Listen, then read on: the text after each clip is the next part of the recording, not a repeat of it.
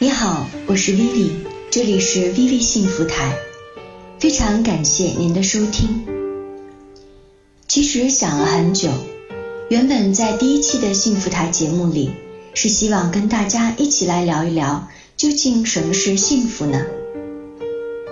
可是当我做好准备，开始这第一期节目的时候，却刚刚好赶上这样一次严重的天灾。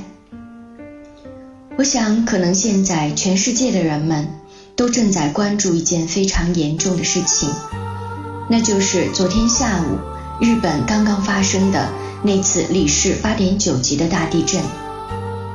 目前最新消息来讲，可能伤亡人数已经攀升至数千，甚至还有核反应堆爆炸的危险。目前日本的状况一举一动都在牵扯着全世界多少亿人们的心，在这样的世界面前，忽然觉得幸福这个词原来是那样的脆弱。在地震发生的那一刹那，有多少人的幸福家庭，有多少人的幸福梦想，在顷刻间灰飞烟灭。所以我在想。与其我们来探讨一下究竟什么是幸福，或者是生命中那些幸福的点点滴滴，好像还不如我们坐在这里，来警醒一下，在这样一个灾难频出的年代，我们该如何来重新审视人们的生命，还有地球的命运。我想，可能在接下来的节目当中，会越来越多的跟大家分享一下。关于二零一二，其实二零一二我们暂且不管它是真还是假，但是它可以作为一个标志，来提醒我们怎样来面对人类的生命，还有地球未来的命运。假如你真的只有一年半的时间生活在这地球上，那么此时此刻。你认为的幸福，你追求的幸福，或者是你想要得到的那些，真的还有那么重要吗？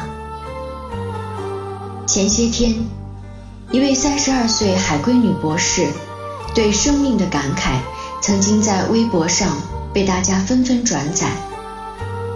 这位女博士因为疾病的原因，生命即将走向终点。她在自己的博客当中感慨。在生死临界点的时候，你会发现，任何的加班，给自己太多的压力，买房买车的需求，这些都是浮云。如果有时间，好好陪陪你的孩子，把买车的钱给父母亲买双鞋子，不要拼命去换什么大房子。能够和相爱的人在一起，就是蜗居也温暖。这是一个生命个体。在自己的生命即将结束的时候，对生命所发出的感慨。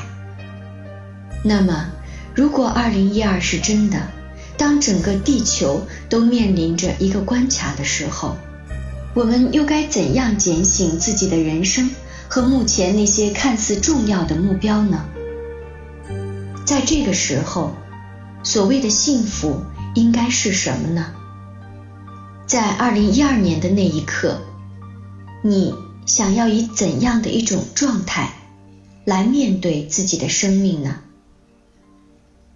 这里是 Vivi 幸福台，您今天收听到的是第一期。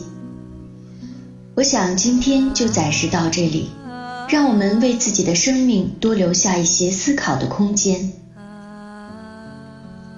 最后送上一首特别的曲子，如果您愿意的话，让我们一起。在这样的音乐当中，为日本那些受灾的民众，为这些年来所有在各种天灾人祸中罹难的人们，献上一份静默的祈福。